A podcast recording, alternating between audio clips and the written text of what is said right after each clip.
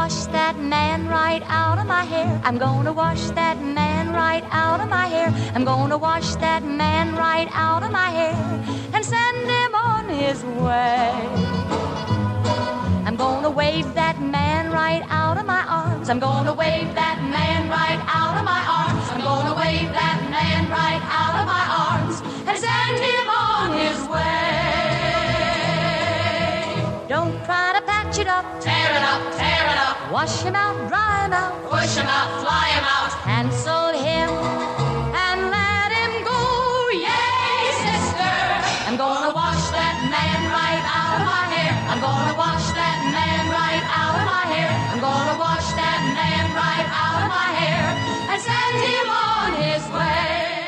And welcome to Broadway Radio's This Week on Broadway for Sunday, May 19th, 2019. My name is James Marino, and in the broadcast today we have Peter Filichia and Michael Portantiere.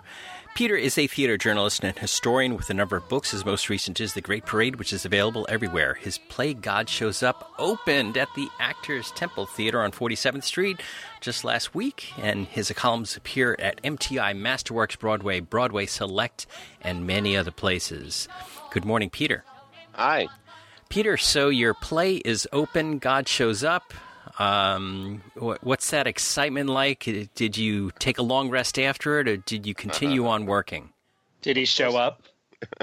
Yes, he did. He did. Uh, Lou Liberatore uh, plays the role. He's quite fine in it, and uh, as are, by the way, uh, Christopher Sutton and uh, Leanne Hutchinson. They're they're quite terrific. So uh, the reviews have come out that I've seen, and uh, so far I have a lot of qualified approvals. What can I tell you? so uh, that's all right. I've broken a lot of hearts in my time. So uh, under those circumstances, no hard feelings. No, um, it's it's going pretty well actually. And um, uh, in case you were planning to go tomorrow night, however, the Actors Temple is having a benefit on the twentieth. So no performance tomorrow night, but we'll resume on uh, Saturday at eight o'clock. You know, I don't think we somehow mentioned uh, when we were re- reviewing Burn This. Uh, I don't think any one of us happened to mention that Lou, uh, c- of course, created the role of Larry. And so, aside from everything else, I think it's really nice and sweet to have him back on stage. While yeah, he he went through a lot this- of hard times. Uh, Yeah. he had yeah uh, he had a health uh, scare. Yes. It was Yeah, quite yeah. scary, in fact. Um, so he had to leave the business for a while. So it's it's nice to have him back where he belongs. Yes, absolutely. I, I mean, I was aware of that, but I meant specifically, it, it's kind of you know synchronicity or whatever that that he Yeah, that, right, it's, uh, yeah. that it's at the same time that Burn This is re- revived. Yeah, in fact, we canceled the performance so he could go to the opening of Burn This. Ah. Uh, they they invited him, and certainly we wanted him to be there. Um, Yeah, yeah, yeah. So so there we go. Great. That other voice that you're hearing is Michael Portantiere. Michael is a theater reviewer and essayist. He's also a theatrical photographer whose photos have appeared in the New York Times and other major publications. You could see his photography work at filespotphoto.com. Good morning, Michael. Good morning. Good morning. So, the two of you got. Actually, let's start with this one. Peter, you got down to Bedford Stuyvesant to Mitch, Mr. Rogers Theater. Is that Mr. Rogers Theater, on Rogers Street? Rogers Avenue, Rogers. Avenue. You're, you're pardoned for not knowing where it remotely is. I mean, it's very far away. Anyway, go on. where you saw a streetcar named Desire. Can you take a streetcar from Manhattan to get to Mr. Rogers Theater? You might be able to take a streetcar, but um, you could also take the two and five train uh, to uh, President Street.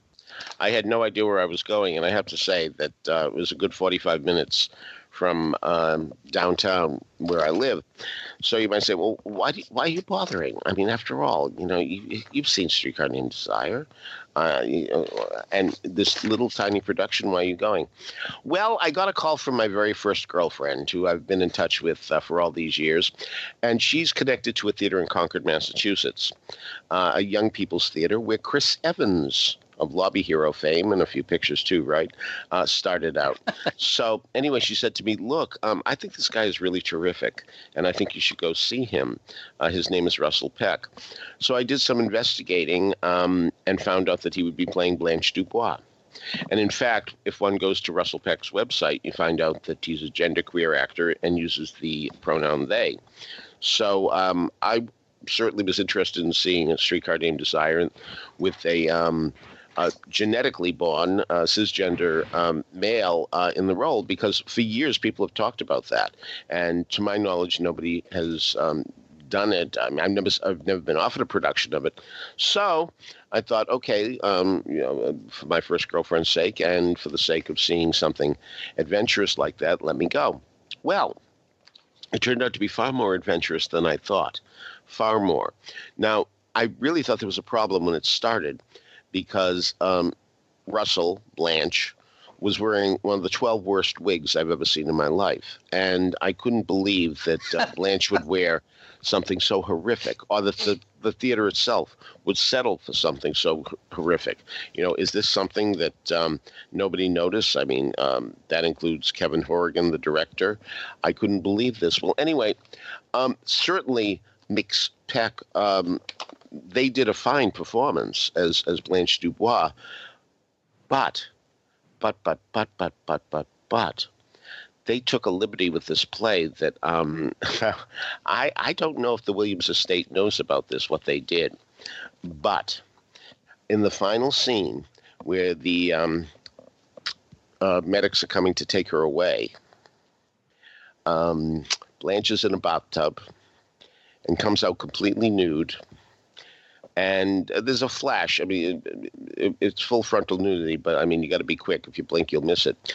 But you, one does see male equipment there, and then they dress Blanche in male clothes. You see the jockey shorts. You see the jeans. All right, jeans could be unisex. I'll grant you.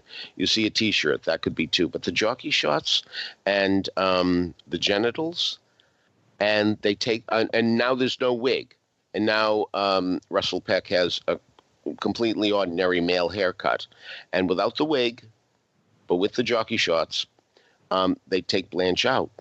So there's talk about in the um, in the press materials about we're really um, concentrating on illusion. So I guess the point of this is that Blanche really is a man, but Stella has been either honoring uh, Blanche's, whatever Bob, whatever his, name might have been, um, uh, request to be treated as a woman. Uh, certainly, the dialogue hasn't been changed at all. There's still talk of sister and all that kind of business. And uh, wow, I mean, is this the point that they're getting at? Since they say we're stressing illusion, that indeed um, Blanche as a woman is an illusion. Uh, there's it's quite a good production. I'm sorry that it's closing today. That um, people can't. I wouldn't be this specific if it weren't closing today. Um, but it's it's such an interesting thing that one has to um, address the issue um, at some point. And given that it's closing, I'm addressing it now because I've never seen anything quite like it. There's um, a good deal of um, frontal uh, and dorsal, so so to speak, nudity in this play, and the rape scene the rape scene uh, between um, Stella and uh, Stanley is quite graphic, and um, so quite graphic indeed. I've never seen anything as forceful. Uh, they certainly don't dim the lights very quickly on it. So, um, so it's really uh, quite an adventure, and I'm not sorry I went at all because everybody in it was terrific, terrific. I mean, um, the Stanley um, wasn't well, Russell's a tall guy. so as a result, um, the um, the Stanley uh, wasn't uh, as tall. Neither was the Mitch, for that matter. But anyway, Max Carpenter was the uh, gentleman playing Stanley, and he was terrific. Um, so was Isabel Ellison as Stella, really quite wonderful. Um, and um, there was uh, a bit of dorsal nudity with her, quite a bit um, actually as well. And um, I certainly admired David J. Cork as uh, Mitch as well. So a very accomplished production. Um, but it's you know, and then uh, we hear about productions taking risks. This one certainly did, and I was just flummoxed and uh, amazed that uh, this existed at all. But I would like to know if the Williams estate did say, "Yeah, go ahead. That sounds interesting," or they didn't know. Uh, I have no idea. But uh, congrats to uh, these people having the courage to think out of the box and delivering a fine production, no matter which way you looked at it. Peter, maybe um, maybe they've extended since you saw it, but it's playing for another week. It's playing to May 25th. Ah, ah. Oh, well, all right. I'm sorry I, spilled all the beans. Um, but um, but I, I, don't know. Maybe um, maybe people, especially people who live closer to President Street um, on the two and five train, will um, check it out. Um, it's a very small theater, and the set, by the way, was not unlike the set that we had at the um, uh, St. Anne's Warehouse. Uh, three years ago, I think it was, when uh, it was done there. Uh, so it's a railroad flat and so you sit on each side of the railroad flat. There, I, I, doubt there are more than 50 seats in the theater, and I bet I'm being generous. So uh, it was sold out the night I went. It was nice to see so many people there. I mean, granted, 50 is not a lot of people per se, but you know, if if one judges it by the capacity of the house, it was nice to see every seat filled. So, um, so a very impressive endeavor in, in many ways, but. Um, we'll, we'll, we'll see if there's any ramifications from this one your description of the the production and the nudity specifically reminds me of a story. I, I think I may have told it before, but I, I think it maybe it bears repeating because it was so amusing. There was that uh, very controversial production several years ago, directed by Ivo van Hove at the New York Theater Workshop with Elizabeth Marvel. Oh yeah, yeah, yeah, yeah, yeah, yeah, yeah. Mm. And I did not see it, alas. But at what point, apparently, she had to um, strip her clothes off and and dive into the bathtub. Uh-huh. And so, uh, not long after that show opened, I was at an event and Rosemary Harris was there. And I said, I got to go up to her and say, Miss Harris, you were in one of the first Broadway shows I ever saw, which was uh, Streetcar at Lincoln Center at the Beaumont, yeah. in which she played Blanche and uh, James Farentino played Stanley and Philip Bosco played Mitch. So uh, Ms. Harris said, "Oh," she said, "Did you see that production that Beth Marvel did down at?" and I said, "Well, I said no. I, I certainly read about it, but I didn't get a chance to see it." And she said, "Well, I'm certainly glad they didn't ask me to do that." Everybody's a critic.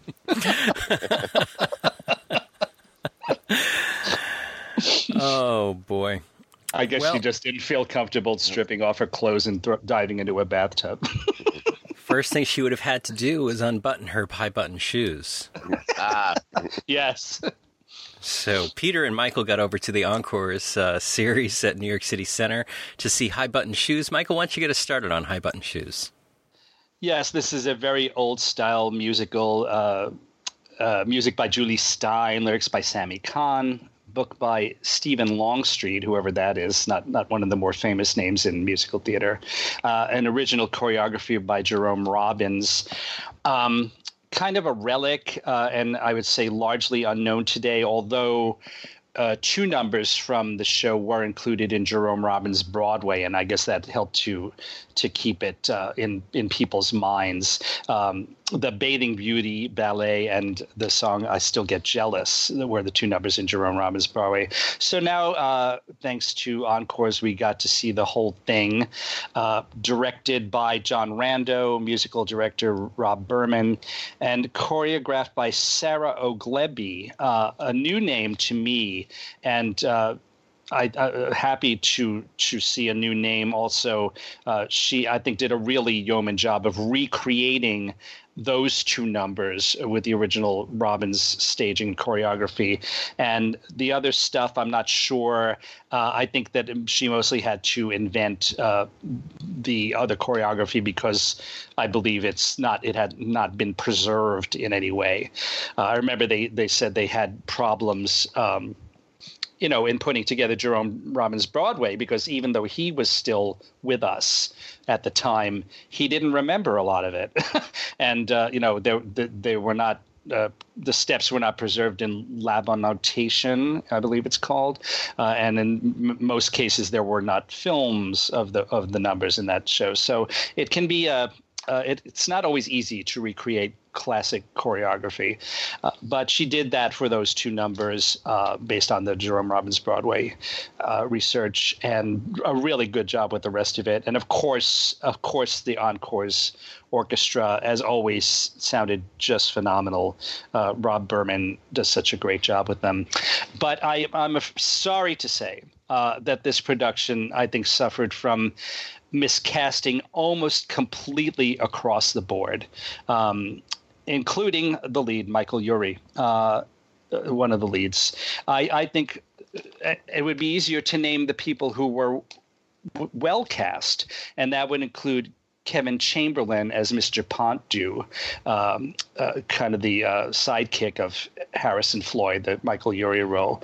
And who else was well cast? Uh, I would say uh, Mark. Oh, a new face and voice, Mark Keck, who played Augie, Augie the uh, uh, the football player, and Jennifer Allen as Shirley Simpkins.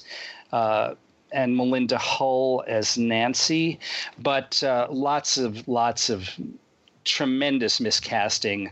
Uh, uh, one of the worst, in addition to Mr. Urie himself, was was Chester Gregory as Papa Longstreet. Just completely, completely the wrong type and style of performer for that role. And I'm sorry to say, even Betsy Wolfe, uh, who I really love, and I know Peter does also, uh, she she was fine, but I, I, she, she, seemed disappointing to me because I, I, didn't think she had the right period sense that's necessary uh, for this type of show. Uh, she played Sarah Longstreet, Mama uh, Sarah Longstreet, uh, the role originally played by Nanette Fabray. And uh, I don't know, there was just a contemporary air about um, Betsy's readings and her singing. And also, she seemed um, uh, like she looked a little bit too young, even though she probably is almost exactly the right age. Uh, or maybe not. Maybe she is a bit too young. Uh, but the so all of that worked tremendously against the show. T- to me, uh, it, it, seemed like there were a lot of laughs that that were not got uh, because the timing or the, the comedy was just was not being well done.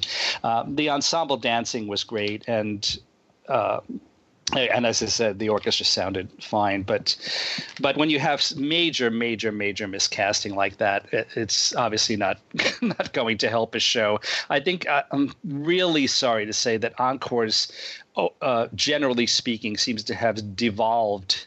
Um, in the past couple of seasons, over the past couple of seasons, and this was one of the one of the low points. And also, I, I want to be careful here. I want and I want to sound absolutely sincere and not condescending or in any way. I I do think that Michael Urie is one of the greatest comic talents that we have, and not just comic either. He is very good at dramatic acting as well. Um, but I think he needs to make some more careful choices about the roles he accepts. It, it seems like uh, my impression is that he says yes to everything, and uh, that did not work out well, in my opinion, in Torch Song, and it certainly didn't work out well in this case. So I don't know if maybe he. Um, should consider getting a new management team or whatever because I think if if too many more of these happen it's not going to help him. And I really do think that I, I, thought ever since I saw him in the Temperamentals that he is a spectacular talent, and he was fabulous in several other things, including when I saw him take over as Bud Frump in uh, How to Succeed on Broadway in the last revival. So, um, so those are my thoughts on those are my very disappointed thoughts on High Button Shoes. All right, Peter, what did you think?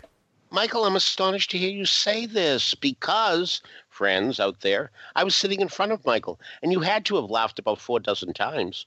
Uh, didn't you? You were laughing constantly. I well, four dozen times. Oh, at least. Oh God, I, I didn't. All right, if you say so. I thought I remember, you were having a hell of a time. You know, I thought of you uh, in a similar situation recently because remember that horrendous production of Dames at Sea that was done some years ago by Theater 1010. Oh yeah, yeah, yeah. yeah that yeah. we both saw in the, in the same performance, and uh, And you you you said the same thing. In fact, you told me that you were ashamed of me. Oh yeah, really? All right. For, for laughing that much. But I guess I would say uh, that in in those cases, I'm I'm laughing at the material and not the delivery. Well, that's fair. I, yes, I mean, yes, I, yes. you know, because I know it's supposed to be funny. I, I, don't know if that makes any sense. All right, no, it does. I, I follow that. But anyway, anyway, um, this is not a castigation. It's just I was surprised. I expected you to rave considering I heard all that laughter. But now I understand where you're coming from. Anyway, okay. I liked it much more than you did, and I thought Michael Urie was terrific. In fact, he has to play. Well, this is a vehicle. I mean, this was really written for Phil Silvers. Yes. Um, many uh, people out there may not know who Phil Silvers was, but there was a time when everybody did. And uh, the backstory of, of High Button Shoes involves the fact that uh, Jule Styne and Sammy Cahn had written a show before that had closed out of town called Glad to See You. And Glad to See You, in fact, was a uh, catchphrase that um, Phil Silvers used to use, as well as Hawaii. He, he, he had a few of those. You know, we, a lot of comics have these um, taglines, and that was his. Well, anyway, um, that closed out of town, but uh, Jule Styne and Sammy Cahn felt very bad and felt that they should write um, a, a, a, show for him again, and that's High Button Shoes. Now, the thing is that um, Phil Silvers was always known as playing a con man. Uh, his TV show, Sergeant Bilko, he was a con man. In Do Re Mi, the musical from 1960. Uh, he was a con man, and uh, so here he is. He's playing a con man again, um, and uh, it, the, the whole point of it, he's he's one of these guys who sets up little. Um, stands in the street and tries selling lousy merchandise. And Kevin Chamberlin, uh, playing Mr. Pontdue, is his sidekick who pretends to be the average person on the street who always says, I'll take two to encourage people to buy. Now, what's really unbelievable about High Button Shoes is that uh, when he meets the family um, in New Brunswick, New Jersey, I, I can't imagine there are many musicals that take place there.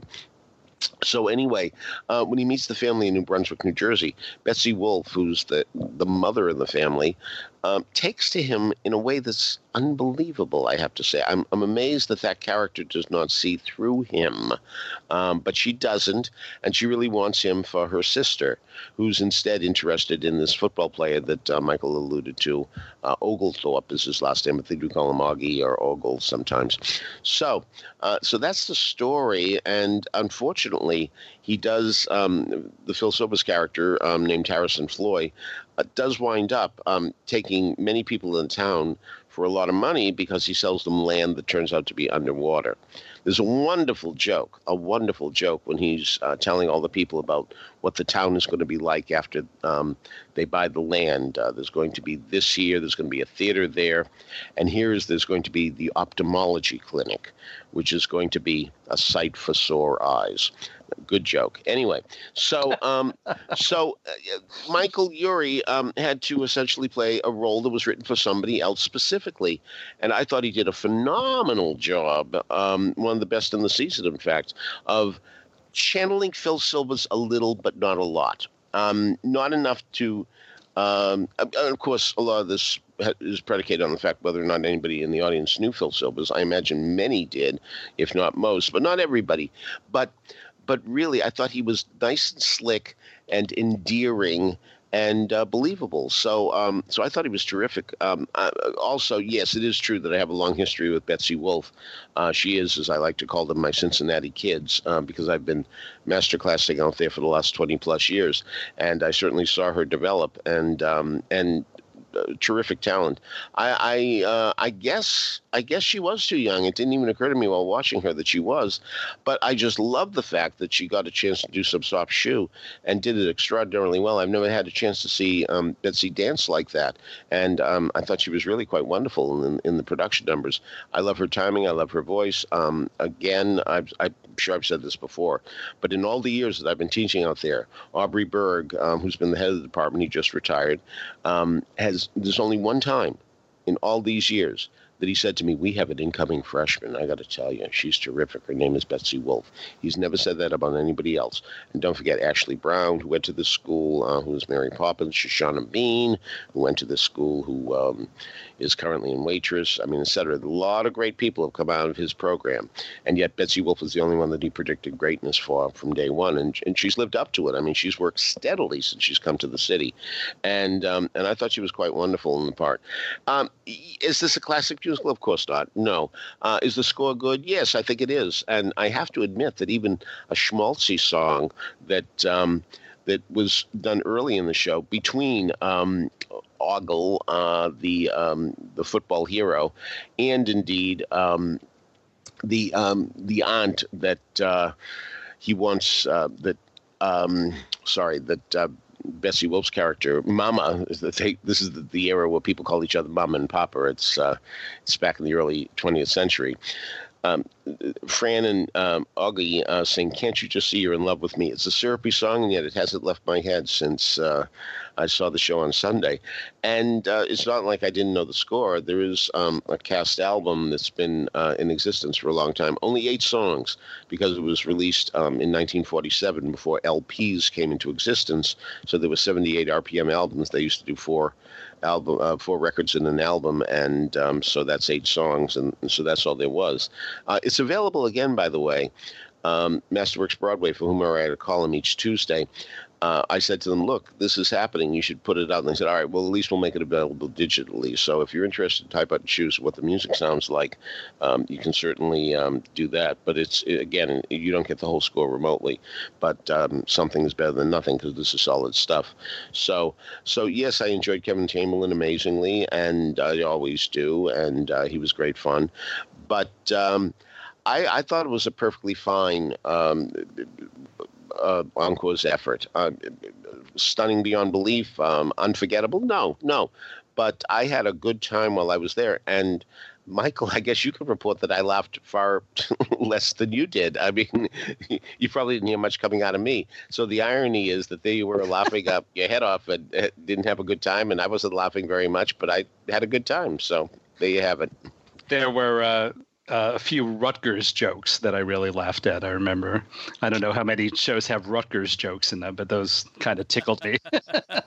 Uh, by the way, on Stephen Longstreet, who you mentioned uh, as being obscure, which is true, but um, he wrote a book called The Sisters Like Them Handsome, and that's uh, what this is based on. Ironically enough, I don't know exactly what happened, but uh, High Button Shoes itself was published in hardcover Mm. It, live, it, lives in my house uh, as a play without the songs. Mm. Um, but um, doing some research when I was writing the article for Masterworks Broadway, it seemed to be the same dialogue we were hearing on stage. So, um, so that's a, a, a, rare thing. There are other shows that have had that happen. Uh, you can get Annie Get Your Gun script without the songs too. Um, but uh, but it, it it so Stephen Longstreet. Um, in fact, in the fly jacket of the original novel, The Sisters Like Them Handsome, which I found in a secondhand store in Netcong, New Jersey on one happy day, um, the flyleaf actually mentions um, this was the era of high button shoes. And so that was that's where they got the title. Uh, he um, he put that in. And he wrote the flyleaf. Um, you know, it's not like so many times they, they assign um, uh, some sort of editor to do it. No, he wrote it. So so anyway, um, uh, that's all I know about Stephen Longstreet. He may have been a tremendously successful author in his day, but uh, in my myopic world, I only know him for the sisters like them handsome and high button shoes.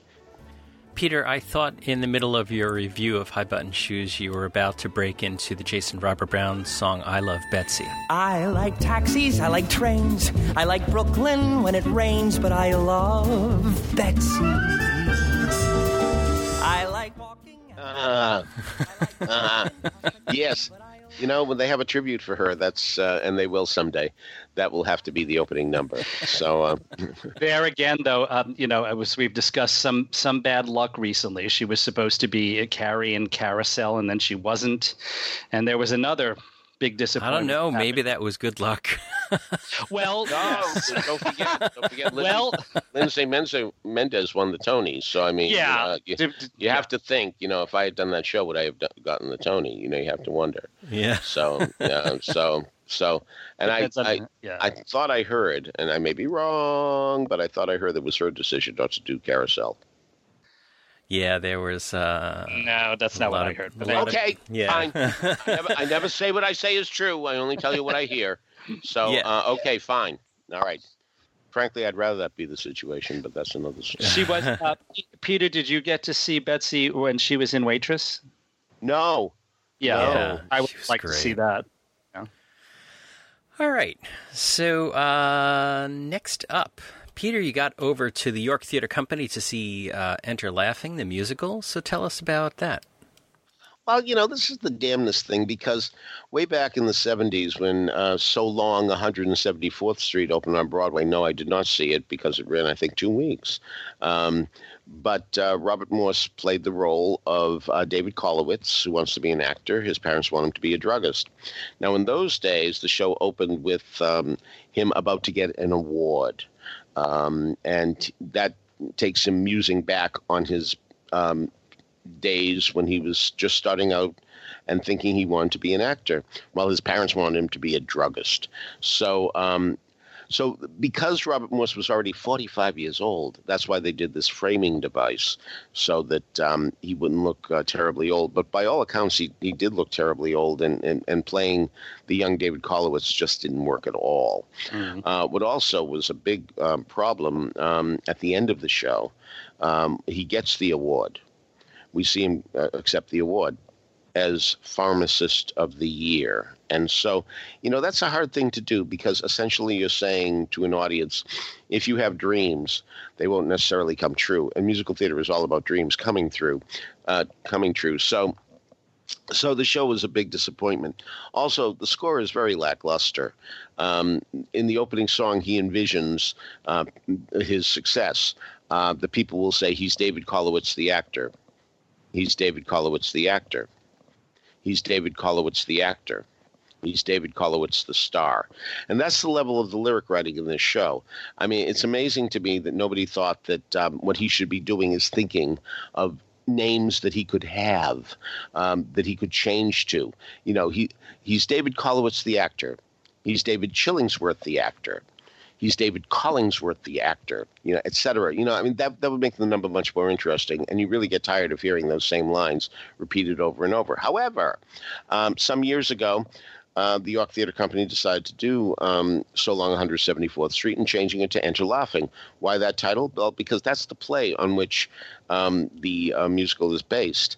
And um, it was originally a novel by Carl Reiner, and essentially, I imagine, autobiographical um, when he was just starting out. And um, Joe Stein adapted in 63. It ran a year. Playing David at that time was Alan Arkin, just starting out. And uh, certainly, uh, it jump started his career, and um, Carl Reiner was extraordinarily pleased with him and put him into a movie um, that he was involved with called uh, "The Russians Are Coming." The Russians are coming, uh, and that was really the jump start of his Hollywood career. And so, so uh, Alan Arkin owns all to Enter Laughing. So this is a great part for an actor just starting out, and that's one of the reasons Robert Morse wasn't so hot it, as we're told. Uh, again, I'm not an eyewitness to that.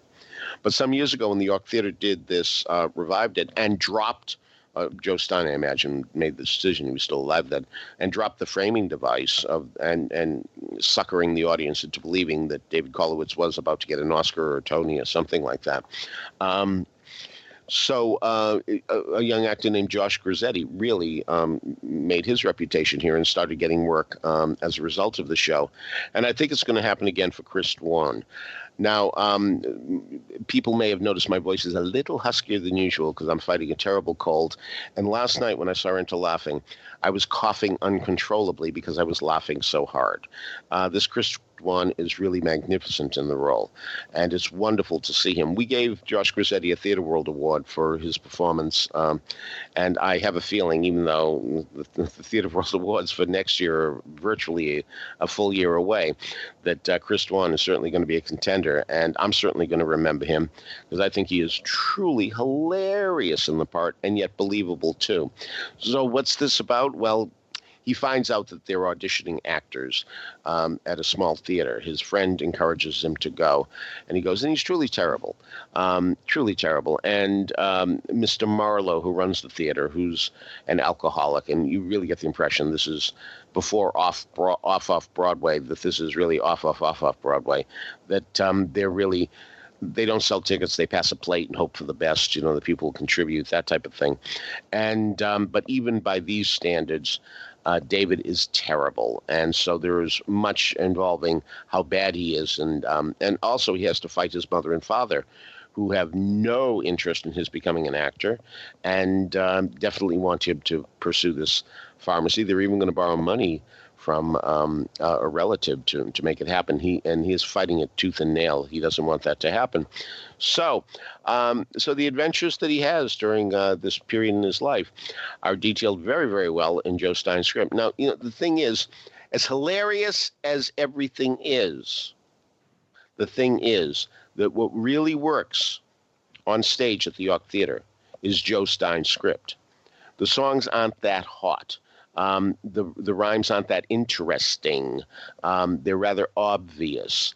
Um, more to the point, um, the melodies are very old world Broadway, but in a very shticky sense. Um, it's almost like parodies of Jerry Herman, almost. But there is that type of Jerry Herman feeling but not nearly as good. Now, they were written by Stan Daniels, who really had a career writing for Mary Tyler Moore, uh, and uh, but he always apparently wanted to do a Broadway musical, and uh, and he did. Um, but uh, but his work um, is is not that good. Um, Michael wants to talk about an issue that um, that certainly um, needs to be addressed. So I'll let him take that uh, when he talks about it, and we'll both discuss it. But he brought it up before we started the show, so I want him to deal with it, and that is Michael. Well, I can only start to talk about it because I haven't seen the show, but I have heard uh, there is a there is a song in the show, and the uh, title, as written, I believe, is "Undressing Girls with My Eyes." Yeah. Mm-hmm. And it is now apparently romancing girls with my eyes. I guess for the Me Too era. And I just think that maybe we're getting a little ridiculous. Well, uh, the, the problem is that that title doesn't really mean anything. Uh, how do you romance with your eyes? Uh, well, I guess you can give. I'll take that back. I guess you can give looks that looks. Mm. So, um, but ironically enough, in the original production, I'm told that uh, when he goes, he, he delivers um, packages for his boss, and uh, he goes to uh, uh, an office. And what happened in the original production, after he sang Undressing Girls with My Eyes, that literally there was a costume uh, rigged so that while the secretary was there saying, Oh, David, how are you? Kaboom, the front of her dress was removed um, through some sort of technical thing, and you actually saw her breasts. You know, so um, so that of course um, wasn't in the show when um, the York did it, um, possibly because they couldn't get the dress to, um, to in their uh, budget. But nevertheless, yeah, undressing girls with my eyes is really who David is, and it's not a case of romancing, and it does undercut what's going on. And I was very surprised to see the change in the lyric. Very surprised indeed. Um, and uh, but I didn't realize you hadn't seen the show, Michael. I, I that you'd only heard about this. So yeah. Anyway. Um, anyway, I, I think this is a very worthwhile endeavor for people to go to, and um, my my girlfriend Linda, who has um, very little tolerance with um, second-rate musicals, um, and she she wanted to go, um, and I was surprised and I uh, Linda's famous for walking out of things that insult your intelligence, and I really expected her to leave at the end of Act One. I thought there was not a chance in the world that she would stay, and um, you couldn't budge her out of her seat. I mean, she really uh, was taken with the property. But again, I really do believe the power of um, the uh, the show is Joe Stein's um, original play um, which is basically on stage. Um, though I do miss one line, and I'll tell you what it is. I mean, you see David perform in the show, and he is truly terrible. Terrible. In the original production, which I did see, in the original production, you actually saw the parents in seats um, on stage. I mean, they weren't on stage, of course, literally, but I mean, they were on the, stage of the Wilbur Theater in Boston, so that we could see their reaction. And finally, at one point, after David has humiliated himself tremendously, um, the father turns to the mother and says, "What do you think?" And she says, "He's the best one." And I think that's so wonderful, you know, because you know, you know, a, mother's love, you know, comes through even there. Speaking of mothers, Alison pra- Fraser plays her, and uh, and she's quite good in the part. Robert Picardo is quite good as the father too. Ray DeMattis is wonderful as um, he always is, as um, as the uh, Mr. Foreman, the um, the uh, David's employer, and uh, Farah Alvin's quite wonderful as well as the actress uh, against whom David plays. And David Schramm um, is uh, Mr. Marlowe, and he has all the bluster that uh, one could imagine. I would tell you that the audience last night was over the moon for this show. I mean, um, over the moon, over Jupiter, over over, over Pluto, um, in another galaxy. Uh, this truly was one of the great audience-pleasing nights that I've had in a long, long, long, long time, and um, I really do believe that um, I might have. Um, coughed a great deal anyway uh, from choked laughter, even if I didn't have this terrible cold. I have uh, two questions. I'm I'm not sure I understood correctly. Are you saying that there were bare breasts in the original Broadway production? I think so. I think so. Doesn't um, that sound highly unlikely? I understand that, but I do think that's what happened. I, I'm going to rely that maybe some of our readers were there for the. I think it was 16 performances. I could be wrong about that too. That's worth checking. Mm. But um, but nevertheless, um, I believe that's what I heard at the time. And uh, my second question is, I, I, also I'm not sure I understand. What was it that made you convinced that Linda would probably walk out? Because I think the score is really um, second rate, third. Score, yeah. Um, uh, she she doesn't really um, respond to um, Broadway scores that um, aren't top notch, and um, and this one struck me as uh, one that uh, really is quite second rate. So so I re- that's why I really thought there was no chance in the world that she was going to be there. But mm. she hmm. was having a hell of a time. All right. So uh, maybe she was having a hell of a time because there was a lot of happy talk on stage there. Was there, Michael? so Michael got over to the Signature Center to see the new group's production of Happy Talk. So Michael, tell us about that. This is a new play by Jesse Eisenberg, um, who is also known as a film star. Uh, and I it's a third of his plays that I've seen.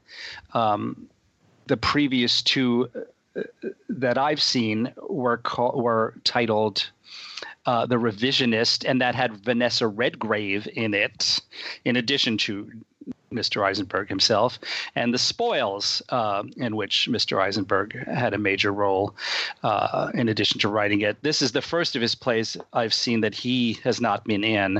Uh, uh obviously, as a movie star, um, the it, it's obvious why producers uh, might want to have him in the cast uh, of his plays for marquee value, and it's certainly arguable uh, that his plays would not have been produced uh, if he was not who he is. Uh, but I guess this is a um, uh, you know, a, a, step forward for him in terms of not having to be in this one to get it produced. Um, and I basically felt about this play the same way that I felt about the other two that I saw. I, I think they both uh, show a lot of talent, but at some point, uh, in each one of them, the writing just kind of goes off the rails. Uh, this play, Happy Talk, uh, I felt was really quite good for about two thirds of its length, uh, and then that's when it went off track. Uh, let me read the description here uh, that they provide because it's so succinct. Um, it's uh, we're set in New Jersey again. A lot of New Jersey stuff mm. This this uh, this week. Uh, Lorraine uh, is the central character, played by Susan Sarandon, uh, and Lorraine is a saint of the suburbs. On top of trying to save her dying mother, miserable husband, and estranged daughter, she's starring as Bloody Mary in the Jewish Community Center production of South Pacific. When her mother's home aide, Serbian immigrant Ljuba Marin Ireland, asks for help finding a husband uh, in order to get a green card. Lorraine takes on her most challenging role to date, matchmaker. In Jesse Eisenberg's hysterical and devastating play, Happy Talk, he reveals the absurd, absurd lengths people go to to save themselves in the name of saving others. Uh, and by the way, it says Happy Talk is the new title for this play, formerly named Yeah, Sister. Um, has have either of you guys uh, read the background on that? Mm-mm. No. Well, I'm just wondering if maybe originally it was about uh, not a community theater production of South Pacific, but maybe The Sound of Music. Uh huh. Uh-huh. Because what what Sure, would sure. yeah sister have to do with Um, South? yeah, yeah. Oh well, actually, I'm sorry. Yes, sister. I don't Yes, what- yes, um, sister okay, is a, mm, is a yeah. brief interjection in the song. I'm going to watch that man right out of my Push him out, fly him out. Cancel him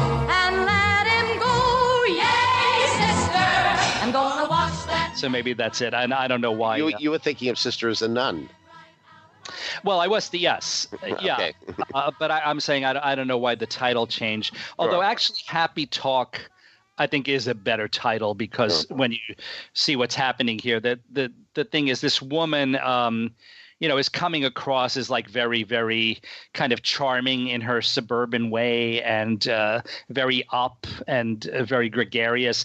But it turns out that she has a horrendous relationship with her daughter who doesn't turn up until well into the play. And that actually is the, the point um, in the play where I thought it really started to kind of go off the rails because that daughter, uh, it's it's not it's certainly not a fault of the actress uh, Tedra Millan who plays Jenny, but the character I thought was written as so over the top, horrible, and and so so so hateful to her mother that it it just really b- brought me out of the whole proceedings.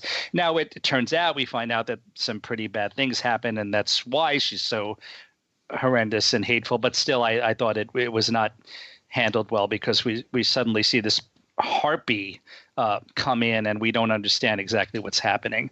Um, so I uh, I really liked a lot about it. Oh, and here's an interesting thing. I thought that Susan Sarandon, um, who has not been on stage for quite some time, as far as I know, uh, did a really excellent job in the role, and I, I still think that. But in retrospect, a, a friend mentioned something that she was somewhat miscast in that it seems like that this is written uh, as if she should be a, a obviously Jewish matron, uh, you know, having the nerve to play the role of Bloody Mary in South Pacific. And um, it, it seemed like it would have been even better and funnier if someone like Linda Lavin or perhaps Tovah Feldshuh was in the role. Um, uh, Daniel Oreskes, one of my favorite actors, uh, plays uh, you uh, plays um, the husband Bill, and he uh, seemed more well cast in terms of that and see and seeming more like this Jewish suburban guy. Uh, so that that's just a, a little point that um, that I noticed uh, in retrospect. Um, what? Uh, oh, here, here's a funny thing. Uh, we hear several. Uh, excerpts from the score of South Pacific during the play uh, between scenes. Um, and uh, although they use the original cast recording with Mary Martin and Ezio Pinza for the twin soliloquies, um, for the other three or four excerpts that we hear, including I'm going to wash that man right out of my hair, uh, they use this film soundtrack. And I wonder why that decision was made. I mean, why not at least be consistent? If you want to use the movie soundtrack because you like it better or whatever, then use it for everything. Um, I didn't get that at all. Uh, and also, since we're talking about theater here uh, uh, rather than film, I, I, don't know why they didn't just use the uh, tracks from the original cast for, for everything that, that we heard. Um, I, it, it briefly occurred to me that it might possibly be a licensing issue, but there was one track from the original cast recording. And also, Peter, I know it's a very convoluted situation now, but aren't basically all of the the old RCA and Columbia catalogs now owned by the same entity? Well, at least uh, the cast albums are uh, all with Masterworks Broadway. That's all I know. So everything that was on RCA and everything that was on Columbia are definitely um, under the Sony uh, banner. Uh, so that's all I know. Right, that's what I thought. So we don't know for sure if the RCA film soundtrack of South Pacific is also Sony Masterworks. Well, I will say that um, on the website it's not available. Um, oh. which, which surprises me. I, there may be another website, but I mean, on on the site where I write every Tuesday, there's um, there are very few soundtracks. There are some. Bye Bye Birdie is there, but West Side Story isn't, which really surprises me. But anyway, that's the way the lay of the land at the moment. Well, anyway, um, so that was interesting. I, I, mean, I don't know how much of a musical theater fan Jesse Eisenberg is, but uh, uh, one of the other um, uh, excerpts that we heard was Bali Ha'i, but again from the film soundtrack. So once again, Juanita Hall is disrespected. Juanita Hall Ah, right. Yeah. created the role of Bloody Mary on stage, and as you can hear on that beautiful original r- cast recording of South Pacific, she sings uh, the songs just perfectly and very beautifully. But for some godforsaken reason, when the film was made, Richard Rodgers or whoever decided that she was going to be dubbed by by uh, excuse me Muriel Smith, um, who had actually played the role in the original London production and also was famous for having created the role of Carmen Jones. Uh, so. Uh, to this day, people can't understand why that ridiculous, horrendous decision was made because um, in the film, uh, Muriel Smith sings those songs with a very smooth, almost operatic quality that is totally wrong for this uneducated Polynesian native. Uh, so that's that. You know, we don't know why that happened, and now uh, I don't know why, why Jesse Eisenberg or whoever decided that we should hear that track rather than Juanita Hall's track in this play. Also, there's a, a little mistake in it that proves uh, that maybe Jesse is not that big a mu- musical theater fan, because at one point. Um, uh, Susan Sarandon's character makes reference to the fact of, um, you know, she's playing Bloody Mary in this community theater production, and she talks about how uh, I'm on stage playing the clown for 45 minutes, and then I have to, you know, completely um, change the perception of the audience by singing that beautiful song Bali Ha'i. Well, that's just not true. Mm-hmm. Uh, Bloody Mary's only on stage for about 10, maybe 15 minutes tops before she sings Bali Ha'i. So, so uh, you could go back and fix that, Jesse. and um, anyway, uh, as I say, I really, really, really enjoyed this play for the first two thirds, and then I thought it kind of went off the rails. Uh, for what it's worth, the friend that I brought loved it so much that he thinks he's going to go back and bring his mother, who's going to be in town. Uh, so, uh, so those I'll add those two reactions together, and you can uh, maybe think about whether you would like to go see this. Uh, directed by Scott Elliott for the new group at the Pershing Square Signature Center. All right, so that is Happy Talk playing through June 16th. Uh, Peter, you uh, jumped into the Filichia Mobile and headed to the Bucks County Playhouse where you saw Dial M for Murder. So tell us about that. Well, yes, there was a time, of course, when Summerstock Theaters always did a thriller. Uh, of course, thrillers aren't being written as much as they used to be, and um, the producers at the Bucks County Theater, uh, specifically for this production, Robin Goodman, Alice, Alexander Fraser, they run the theater, but Josh Fiedler and Sharon Carr, too, decided that Dial M for Murder was worth reviving. Uh, one thought that occurred to me as I was watching it, uh, I love the movie of this, um, and I've never seen it on stage, so I love the movie, and it's an Alfred Hitchcock movie. But when it was released to the theaters um, back in 1954, that was in the middle of the uh, 3D craze, and so as a result, it was filmed in 3D. Uh, I didn't see it then, but um, it occurred to me that what we have now is another 3D version of uh, Dial M for Murder because it's on stage, and so there are three dimensions to the stage. Uh, it's a good production. It's not a great one, but it's good production. It's good enough. Mike Donahue um, has uh, directed, and he's done very well by. Um, well, let's tell, talk about the plot. So, um, what's happened is that um, Margot, Margot Wendice, is married to Tony Wendice. However, she's been having an affair for a long time with um, Max Halliday. Now, the thing is that she's had this affair because her husband, Tony, was very distant. He was a tennis star. And Frederick Knott, the writer, was smart to have him be a tennis star who has had to retire because he's just too old to, to be an effective tennis player anymore. So, you know, that does depress a guy. Depresses anybody who um, who was certainly uh, in the limelight and now no longer is. So he took it out on her, apparently. And so she started this affair with Max, who, by the way, writes thrillers. That's what he does for a living. And it's so much fun to hear him at the beginning of the play talking about how difficult it is to write for television 52 times a week, a year, sorry. And um, and you'd think, you know, television was a, new medium then, 52, when the play was originally produced. So, um, but in the last year, Tony has really become a nice husband.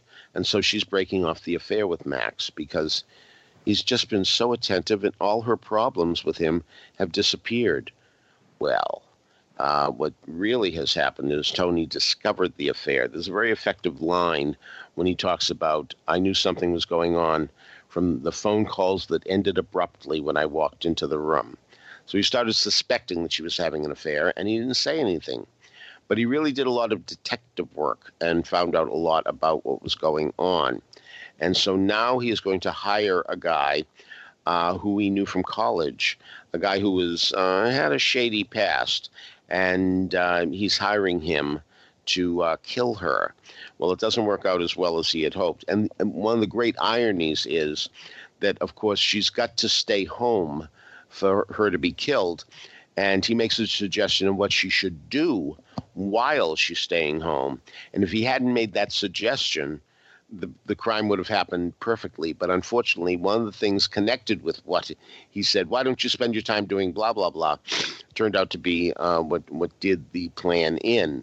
So, so anyway, now uh, he has to really uh, backtrack when it doesn't go as well as he expected, and um, it, it, but he does find a way to make it seem as if his wife um, was really responsible for the crime herself, that she killed the guy who uh, came in to kill her because he was blackmailing her uh, and saying that he was going to tell about the affair. So it all gets very convoluted, but never convoluted enough that you can't follow it. And what was really nice is hearing the audience bubble in anticipation when they see, oh, I see what's going to happen here. Oh, that's what's going to happen.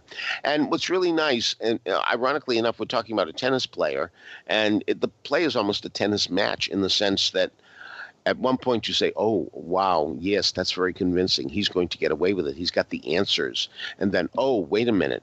Oh, but the inspector who comes in, uh, who makes a point of saying, you know, people think all of us inspectors are bumbling and we don't know what's going on, but we're smarter than you think," um, comes up with a good rebuttal. And Frederick Knott was really expert at this type of thing. He's more famous, perhaps, these days for having written "Wait Until Dark." Um, he didn't write many plays, and I remember when he died, his obituary in the New York Times stated he hated writing. It was just such a labor for him. Well, you'd never know it from these plays because they seem so effortlessly wonderful. Um, because he really had the ability to see all sides of a story that he could really tell um, what needed to be said at every moment. And if, if you if you thought you were getting away with something, he would come up with a line saying, "No, that doesn't work that way." Oh, yes, you're right, it doesn't. And then the other person has to come up with another excuse. So everybody has to be on the toes.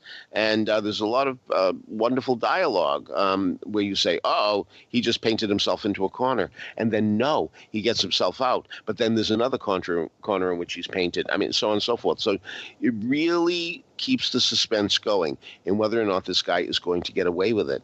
And for the longest time, it looks like he's going to. So, all right. Um, Ray Milland played it in the movie. And if you know Ray Milland, uh, the Oscar winner for the Lost Weekend, um, he was very urbane, uh, very high toned. What we have here, uh, thanks to um, an actor named J.D. Taylor, uh, is um, not somebody of that scope at all. He's rather cocky and um, really believes he has all the answers. Now, to a degree, this works because you want to see him taken down a peg. I mean, we're not supposed to be on the murderer's side. I mean, of course, you know, adultery is not a nice thing, and um, she shouldn't have started the affair, you know, surreptitiously. If she was that unhappy, maybe they should have sat down, had a talk, or maybe a divorce or something. But anyway, um, but you two wrongs don't make a right, needless to say, and having him kill her is, you know, not the answer. But he's smarmy in a way that uh, Ray Milland never is, and he's um, so sure of himself in a way that Ray Milland never portrays. Ray Milland is character the way he plays the part. He is sure of himself, but he doesn't laud it all over you. So that's a little excessive. Otherwise, the cast is terrific, and I really thought that um, Olivia Gilliatt as uh, Margot really had great style.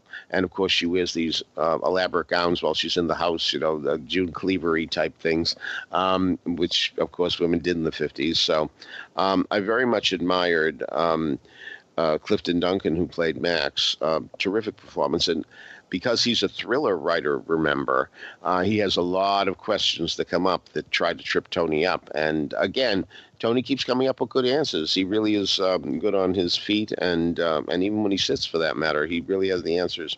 So. Um, so uh, it's it's it's great fun to be in Bucks County, Pennsylvania, at this theater that was once a dump. Uh, well, once of course it was a great theater during the days of uh, you know, when Oscar Hammerstein lived in the area and George S. Kaufman, and they all had the places there. Um, of course, it was a greatly esteemed theater, but that fall, fell on hard Oh, times. God. Did you work there? Yes. Uh huh. And I understand it was really um, a terrible uh, facility at that point. Yeah, I never, I never saw it in those days, but um, it's been lovely, uh, refurbished in beautiful fashion, and it's just nice that it still exists and um, and that it seems to be flourishing again, which is uh, quite fine. Um, but uh, anyway, the worst days are over for the Bucks County Playhouse, and it's really nice that, um, in addition to doing shows like Mamma Mia, which they will be doing this season, that they uh, decided, okay, let's get a vintage thriller in here and um, and and see what happens. And so, um, while it isn't a perfect production any more than The Murder was a perfect crime, um, it certainly is uh, well worth seeing. And uh, you know, it's it's a charming town, that New Hope, Pennsylvania. Lots of nice shops, lots of nice restaurants, et cetera, et cetera. So, uh, you know, all those greats used to get out of the city during the summer. Maybe you should too. Okay. Yeah. So, uh, Michael, are you busy tonight? Yes, I'm going to the Chita Rivera Awards, formerly the Astaire Awards, now the Chita Rivera Awards, uh, named after one of our most beloved performers. And uh, it's uh, they're back at the Skirball Center at NYU tonight. They had, uh, I think it was last year that they uh, tried doing it in a Broadway theater, and I, I think maybe that didn't work out so well. But um, I think this will be better in terms of the intimacy. And I had to buy a ticket, did not get a comp, but I wanted to go because it sounds like it's going to be quite something. Uh, let's see, the presenters who have been announced for this evening include Chita herself, Andy Blankenbuehler, Camille A. Brown, Ariana DeBose, Luann de Lesseps, Michaela Diamond, Damon J. Gillespie, Savion Glover, Marilu Henner, Brian Stokes Mitchell, Tiler Peck, Lee Roy Reams, Michael Riedel, Ethan Slater, Mary Testa, and Richard Thomas and uh, performances we have been promised by the by the Radio City Rockettes, uh, and as well as the casts of Ain't Too Proud, Kiss Me Kate, The Prom, at Smokey Joe's Cafe, and then it says a few surprises. Um, we'll see what that turns out to be because one of the uh, people getting an award is Cher. Uh, uh, as one of the producers of the Cher Show, along with Jeffrey Seller and Flody Suarez. Um, Let's see. Uh, Graciela Daniele will receive the third annual Lifetime Achievement Award. And uh, George C. Wolfe will be presented with the SDC Director Award for exemplary collaboration with choreographers on Broadway. And Parol, uh, Carol Paumgarten will receive the Vanguard Award for her outstanding contribution to the international dance community, uh, having founded Steps on Broadway Dance Studio 40 years ago. And the evening will be hosted by Ann Reinking and Ben Vereen. So maybe we can, maybe I can go, uh, you know, up to them and ask them what they think of their the way they're being portrayed Ah, right. Yeah. in Fosse Verdon. or maybe not. Maybe not. That sounds like it's going to be a wonderful evening. yeah. So let's talk about it again uh, uh, next week after Yes. you can report back and let us know how that was. yeah, will do. So uh, this is uh, uh, the month of awards. Well, it's actually not the month. The it's the pre-month of awards, right? Yeah, the So month it- of nomination. the month of nominations, and uh, June is the month of awards. Uh, Peter, you guys found a theater for the Theater World Awards, right? Yeah, the Neil Simon. Um, we're going to be there on June 3rd. And uh, I'm looking forward to uh, seeing our winners and our presenters. And um, so, 7 o'clock at the uh, Neil Simon Theater on June 3rd, Monday, June 3rd. And uh, if any of our listeners want to attend, um, do email me at pfilichia at AOL, and uh, we'll see if we can fit you in. Great. Uh, and we also uh, have been, our, our email boxes have been overflowing with uh, lots of announcements from various different awards. And Michael, you had a take on some of this award season that you wanted to share with us. Well, yes, I um, I I was thinking a lot about it because I have, I guess, very mixed but mostly negative feelings about these audience choice awards that various uh, websites have. And i don't know what you know i, I wanted to get your guys perspective on it because I, I, I think maybe uh, it's not exactly the same way that i look at it. I i just think that because there is as far as i know no oversight whatsoever in terms of the voting. I'm just not sure, you know, if they have any worth at all. These awards. Well, I mean, it's it's somewhat of a popularity contest, uh, certainly, um, but uh, you know, insofar as having no oversight, I guess. Uh, I guess it really depends upon how much um, worth we put into these things. I know that uh, from you know from my perspective and in talking with the other folks at the other major websites, whether it be Rob over Broadway World or Paul over Broadway.com and uh, mm. the folks over Playbill, um, the, you know, most of our internet traffic comes in these three months. You know, uh, a- April, uh, May, and June. Yes. And that that translates to dollars, and this is what keeps these sites alive, and uh, especially uh, uh, the award season is where most of the audience is engaged and they want to participate in some way. I mean. The, the Tony Awards have always been hot and cold as insofar as um, you know the participation of the Broadway websites.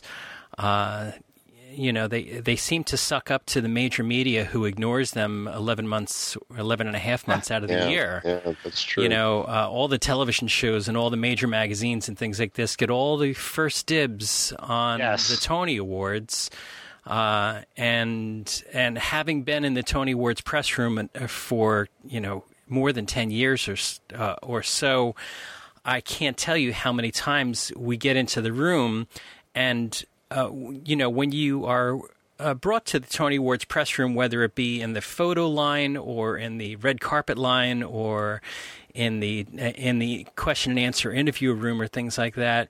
Um, when you get uh, approval to go into these rooms, each station will have the name of your outlet there.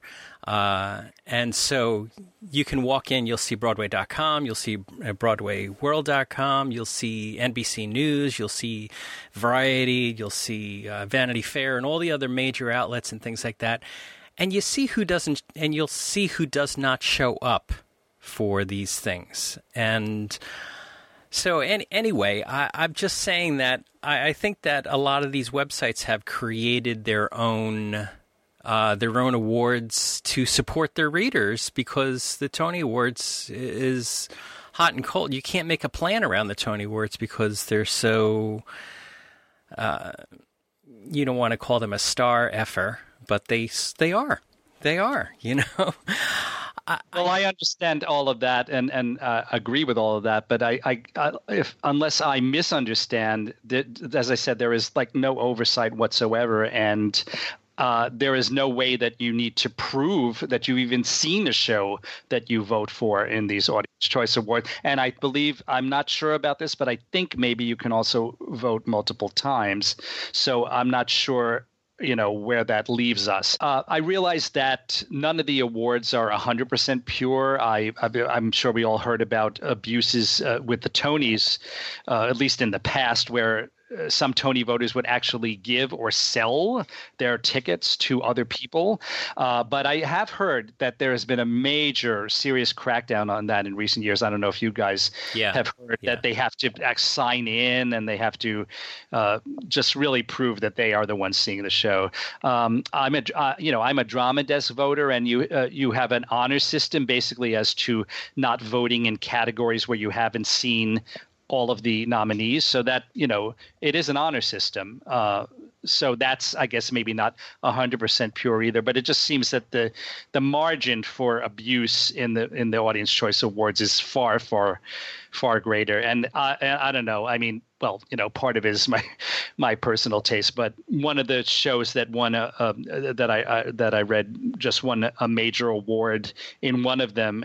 Uh, and I actually don't remember which which awards it was, but was Pretty Woman. And I don't know. To me, anything that allows that to happen is probably probably a seriously flawed, flawed system. Well, uh, I, you know, I'm going to quote Robert Morse. Robert Morse is coming up a lot today, isn't he? Um, in How to Succeed in Business, um, because at one point in one song called "Been a Long Day," he says, "Well, really, what's the harm?" So that's the way I feel about these awards. Uh, it's, I think it's certainly worthwhile to hear what the public thinks, and um, there are different standards that. Um, but the point is that if it does indicate that the people like Pretty Woman, that means there are people who do like Pretty Women and would like Pretty Woman. And if that sells tickets to people who will enjoy Pretty Woman, well, really, what's the harm? So um, I, I, I think it's um, perfectly fine for the public to have its uh, opinions voiced. And uh, I don't like the idea uh, that, of course, that you, as you say, if they can vote multiple times. I don't know if that's the case.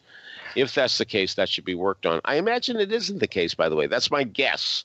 They Um, can vote mul- eh, whether or not they can vote multiple times, and I said I'm not sure, but they we know they can vote without actually having seen something. So I think I would say that it's not really even an accurate uh, depiction of what the public uh, feels as a consensus. So that's another thing on top of it. And uh, oh, and one more thing I wanted to add: some of the awards, um, uh, one of the sites at least has awards for like cabaret uh, and things like that.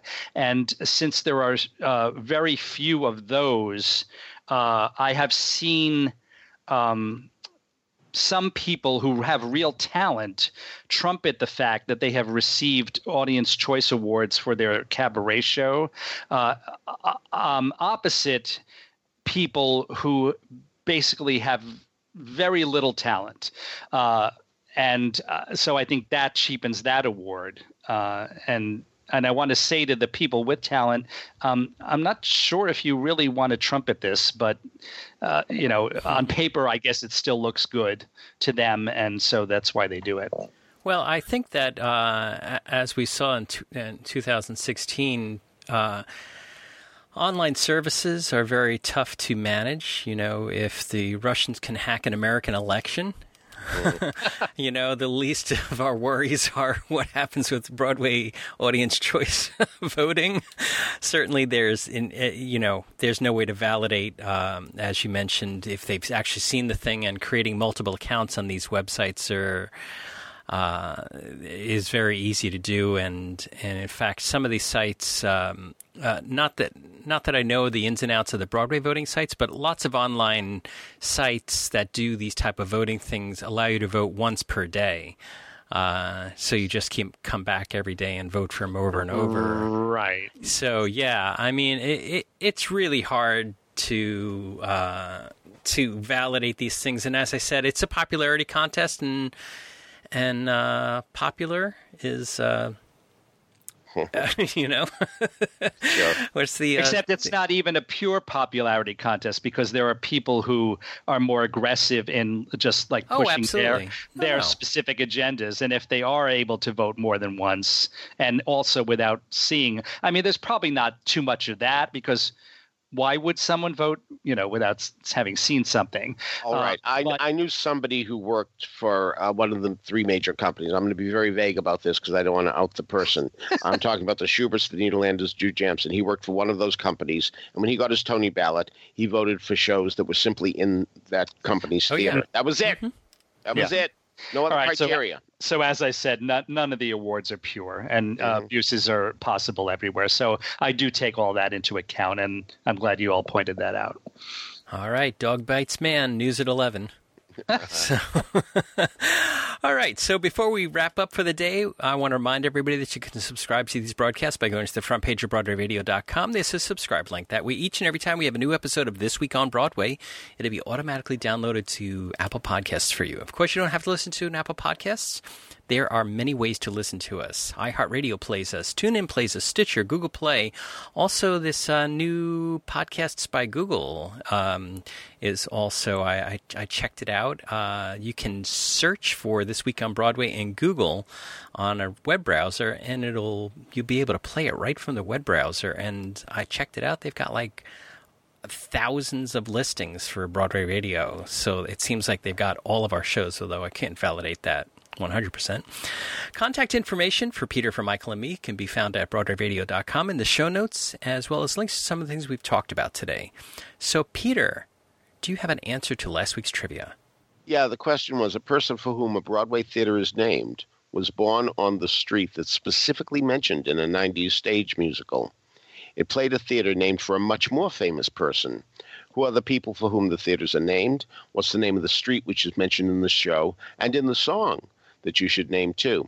Well, this happened uh, because I was in St. Louis and uh, they have a Walk of Fame. And um, on the Walk of Fame was a star for Al Hirschfeld. And um, so I took a picture of it, and um, I revisited the picture uh, a couple of weeks ago, and I saw that he was born on Kensington Avenue, which of course is mentioned in the Mm. song "The Boy Next Door" in "Meet Me in St. Louis," which played the Gershwin Theater. So he's the more famous person. Um, so that was the answer. Uh, not even Tony Janicki got this one, so uh, nobody did. So maybe I'll be a little more um, easy this week with this question. When this musical got its off Broadway recording, this song was the 16th cut on the cast album. But when the show moved to Broadway, this song became the show's opening number. What's the song and what's the show? All right. So if you have an answer to that, email us at trivia at BroadwayRadio.com. We'll let you know if you're on the right track. So on behalf of Peter Filichia and Michael Portantiere, this is James Marino saying thanks so much for listening to Broadway Radio's This Week on Broadway. Bye bye. Bye. Bye.